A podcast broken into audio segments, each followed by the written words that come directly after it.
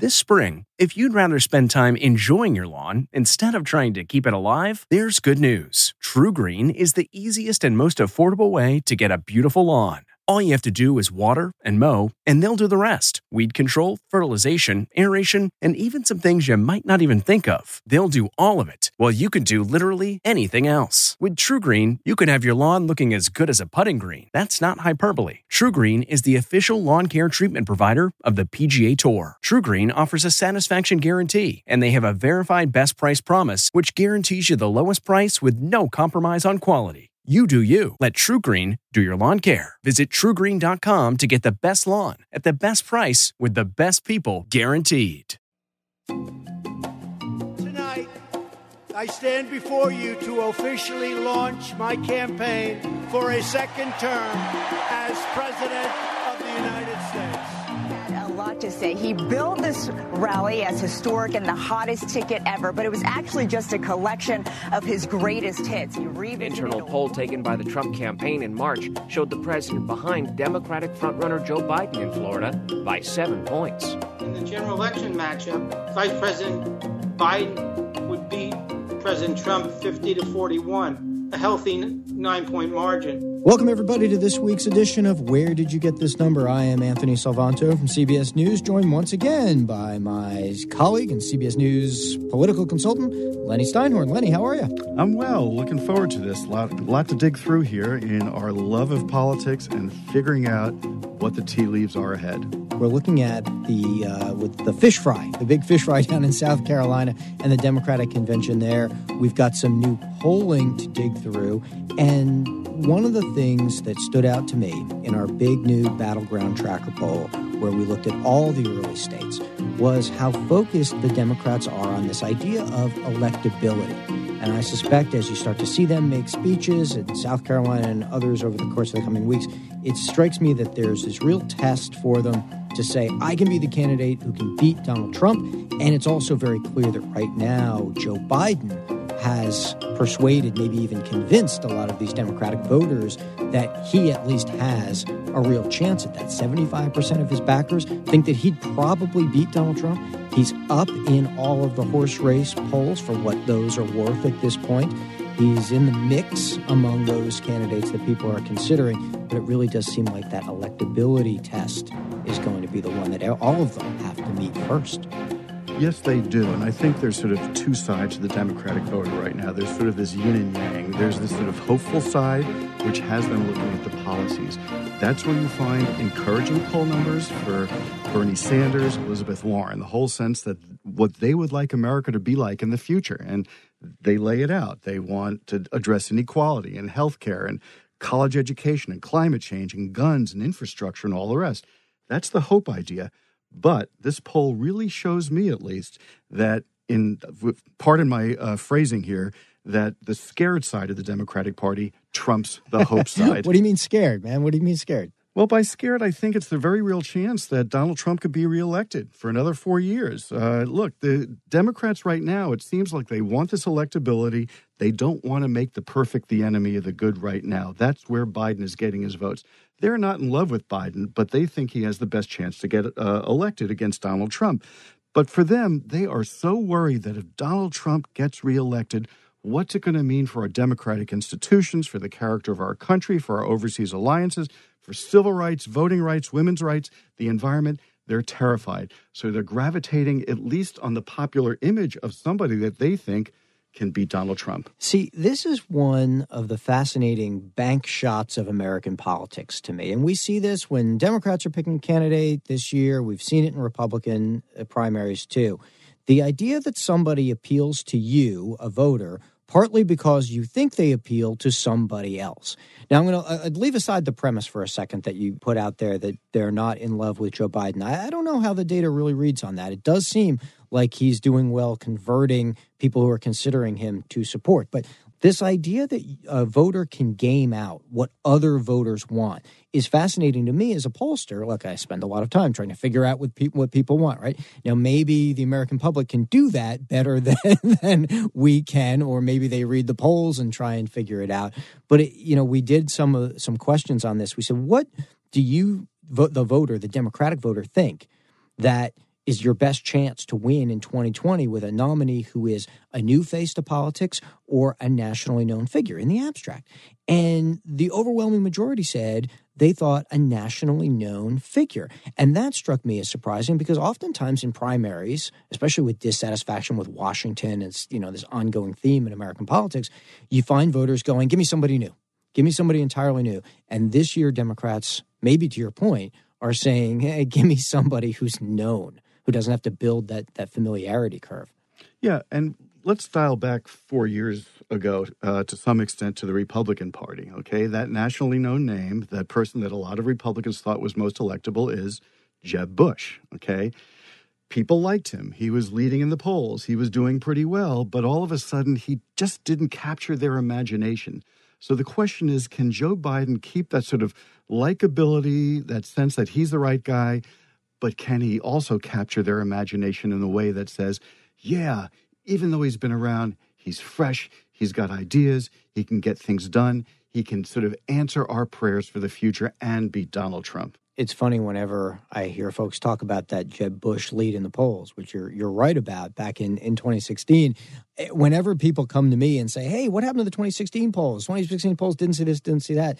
You know, I always say, Okay, the ones that had Jeb Bush leading, were those polls wrong? Right? And people say, well, no, there were, well, right. There was a lot of time in between those horse race polls that had Jeb Bush up and what ultimately happened is President Trump gets that nomination. And the lesson out of that is that voters go through this process and they kind of kick the tires, to overuse that phrase, on the candidates. They think about which ones they may vote for, and they come in and out of their consideration set. And one of the things I think you're seeing this year is you've got this field of 24 you know democratic candidates and the voters are telling us they're already starting to narrow this set of choices. Oftentimes people tell you, "Oh, we want more choice, more choice." These voters in this poll tell us that think that they think the field is too big. So we ask them, "Okay, which candidates are you considering voting for even if they're not your first choice right now?" And by and large, they picked about four such candidates, mix and match. There was Biden, there was Elizabeth Warren, Bernie Sanders, Kamala Harris, to a lesser extent, Pete Buttigieg. That really kind of defined that top level of consider what voters are considering in that mix. Um, so they're, they're already sort of starting to narrow that field. I think the interesting thing will be to see if another candidate can come first into that consideration set and then maybe become a first choice. Well, I also think that uh, who somebody chooses to support for president, it's a very personal choice. Okay, it's an emotional choice. It's not just based on checking off policies and saying they've got the right ones. It's making that sort of human, personal connection. That's why that sort of likability issue comes through, the charisma issue comes through, the ability to excite somebody comes through. So I often equate it less to kicking the tires and more to dating right now. Okay, they are dating, but you, you win the analogy game. Right, you can't date so many candidates, can you? You can only date a few. So this is where the media come in right now because the media narrative has basically said these are the top tier candidates, and Buttigieg has sort of pushed his way in by flooding the media zone and getting out there and appearing everywhere. And he did it at the right moment in time to capture a little bit of that imagination. So he sneaked into that sort of top tier right now. But I'm seeing that they're dating these folks but they're not yet ready to commit, even if Biden does have this lead right now. The other thing that, that struck me out of our polling is that I wanted to ask about whether the party message ought to be telling the country that they would try to return things to the way they were before President Trump took office, basically the Obama administration or past Democratic presidents like that, or whether the party should be messaging to say, we're going to have a more progressive, more liberal agenda than they've ever had. And what that did was it broke out what's clearly a very progressive, very liberal wing of the party. And you saw vote choice really break along those lines. Biden doing much better with the folks who thought that they should message on the return to what Democrats obviously would would prefer. And then the other set, the ones who said, no, let's advocate for a more progressive, more liberal agenda, than the party's ever had, they were much more for either Biden or just about as even Warren or Sanders. And it'll be interesting to see if the competition then really becomes among that, that progressive wing among those candidates if Biden, say, keeps the rest of that, that group for himself. And I don't think that they're necessarily mutually exclusive, even though you're getting those poll numbers. I think plenty of people who want to, let's say, return to the past also want a progressive future. And many people who want that progressive future, they're saying, hey, maybe we need to reset the clock before Trump came in to cleanse our politics, cleanse it of its toxins. To you know, we need to be motivated by that today. So in the Democratic field, exactly. And if they can bottle that excitement that Barack Obama had in 2008 and 2012 among the Democratic base and, and the national voters, then maybe they're saying we have a chance to defeat Donald Trump. Let, us unpack that idea of excitement for a moment because it's a word you'll hear pundits use, you'll hear pollsters use it. What is exactly excitement? What is it? How do we measure it? Do we see it in crowd sizes? Do we see it in people's expressed enthusiasm? Do we see it in donations? How, how do, how do we capture what that is? And that's a great question. Um, you know, how have we captured it over the years? How did John Kennedy capture excitement? Well, he had a lot of the media writing about him. He was able to brand himself as the candidate of the next generation. Uh, and that got people excited at that moment in time that there was something new that was going to change America and move us forward. And we were going to sort of go away from the past of those stale Eisenhower years and Joseph McCarthy and all the rest. He was going to give us a fresh start. In that moment, he excited people. Ronald Reagan, on the other hand, said, Hey, I want to return us to this pristine past, maybe to the 1950s. Let's forget about all that disruption of the 60s. And he appealed to those voters and got them excited in the sense that he could help restore the sort of golden age of America that a lot of people felt was missing. So he had that excitement.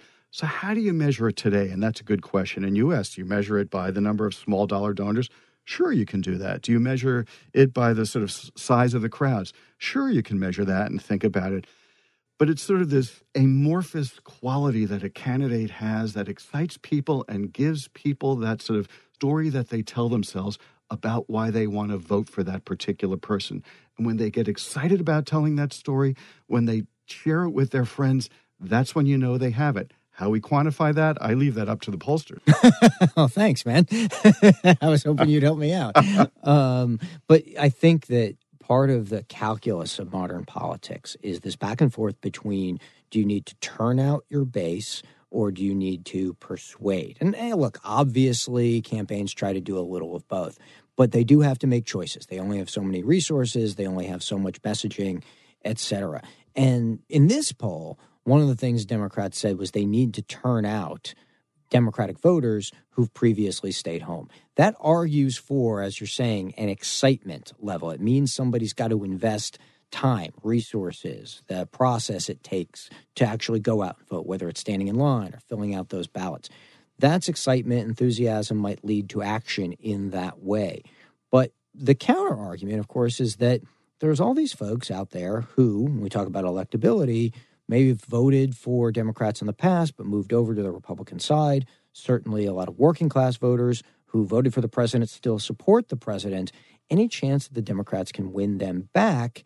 And if they can, how? What's the message? And I think that's one of the things you're going to try to see. You're going to see candidates here in 2020 start to try on. Tell the voters what it is you would do to try to win back those Trump voters if, if they can. And that's sort of the Joe Biden message, which is I'm going to be able to win those voters back in those key battleground states, which we cannot lose again because otherwise we will lose the Electoral College and lose the election. But the Democratic base has also been changing over the past few years as well. And what you've seen is more, let's say, suburban women, independent voters sort of moving away from the Republican Party because they're alienated by President Trump or the temperament uh, that he's shown or whatever it happens to be. And they're the ones who showed sort of a critical mass in the 2018 midterm elections that gave all of these tight races to the Democrats. Do they now become part of the base? And if so, how do you integrate them into the base and create this cohesive message that sort of brings them in? And if you bring those folks in, do you then have to pay less attention to those white working class voters, which Donald Trump believes that he's locked up, but Joe Biden would like to pry away? And I think as we look ahead this week and the candidates get to South Carolina, there's a couple of other things folks ought to watch. One is that the South Carolina electorate is quite different from what Democrats will face in those first two contests, New Hampshire and Iowa before it. For one thing, a large core of the uh, of the Democratic base is African American, and this is the first state in which you will probably find at least a majority of voters African American. So that's one part of the uh, of the equation. Certainly, Democrats need to appeal across a large set of their base. Anyone does in order to get that nomination. And then from South Carolina, it's going to move on as folks look at the map. It's going to move on into a very diverse array of states. We're going to get shortly there on the calendar Super Tuesday. We're going to get California.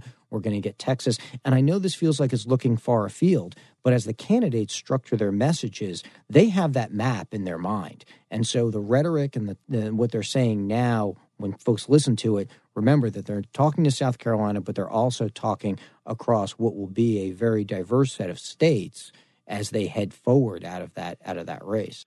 And as you say, South Carolina is important in large part because more than half of the Democratic primary voter is African American. And in fact, it's disproportionately African American female. So and and they are a group that really has driven a lot of elections. Many people say that they made the difference uh, in the Doug Jones Senate candidacy um, uh, against Roy Moore in Alabama. In Alabama, yes.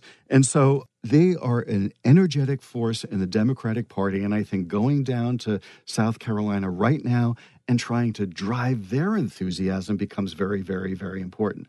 But again, South Carolina coming after Iowa and New Hampshire we can't just sort of treat it in isolation. What happens in Iowa, what happens in New Hampshire may ultimately influence what people will be deciding upon in South Carolina. See, I think that's an interesting open question. History has you mostly right, but I'm not sure this year is the same. Obviously, we'll see. But, you know, things are so nationalized now. And you know, I can't imagine someone sitting in South Carolina or sitting in California, Texas, for that matter, who doesn't already know a lot about the candidates, who hasn't been targeted by the candidates, because maybe between the you know use of the internet, targeted ads, etc., mm, these campaigns are getting out to every one of their voters already.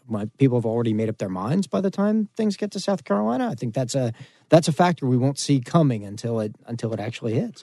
But let's say Joe Biden sees South Carolina as a sort of firewall right now, that he doesn't do quite as well in Iowa and New Hampshire, but he knows he's popular right now, according to the polls, among the African American voter in South Carolina. Would that change if, say, Cory Booker or Kamala Harris does pretty well in Iowa and New Hampshire, and all of a sudden people begin to take that second look? So again, there's so many factors in play that's why it's going to be so fascinating. That's why we look to you pollsters and not necessarily me historians, right? You, you keep throwing this back to me, man.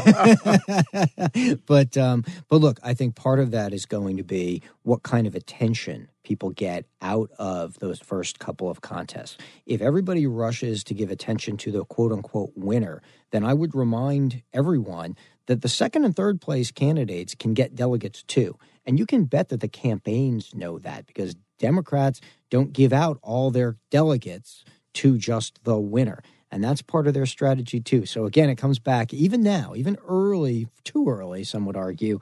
If you're watching this race, know that the campaigns are out there figuring, well, they just have to do well enough to stay in the mix. They just have to do okay in various regions, maybe in order to stay in the mix. Well, the listeners can't see the expression I'm using, but that's about money. And this is the problem with some candidates. If they don't do well enough in the first two uh, elections, in the first two primaries, the money begins to dry up. And if the money begins to dry up, they can't run their ads. They can't put boots on the ground, their field and organizing staff to be able to get out the vote and get their supporters out there to sort of spread the word and bring people uh, to the polls. So, again, it's not decisive, but it's influential what happens in those first two uh, contests. And that could, again, I use the, the sort of conditional, could have an impact on South Carolina. So we're going to leave it there, Lenny, at the bottom line, the literal bottom line, the money. And that seems like it's a, probably a decent place to stop. Um, this has been fun. We'll check back in again after the uh, the fish fry and maybe right before right before the debates and uh, and see where we are. It sounds like a plan, Anthony. All right, man. Uh, for Lenny Steinhorn, I am Anthony Salvanto. This has been this edition of Where Did You Get This Number? Thank you for listening. Thank everybody at CBS News Radio, Alan Pang for production, and uh, we will see you here again on the next episode. Thanks for listening.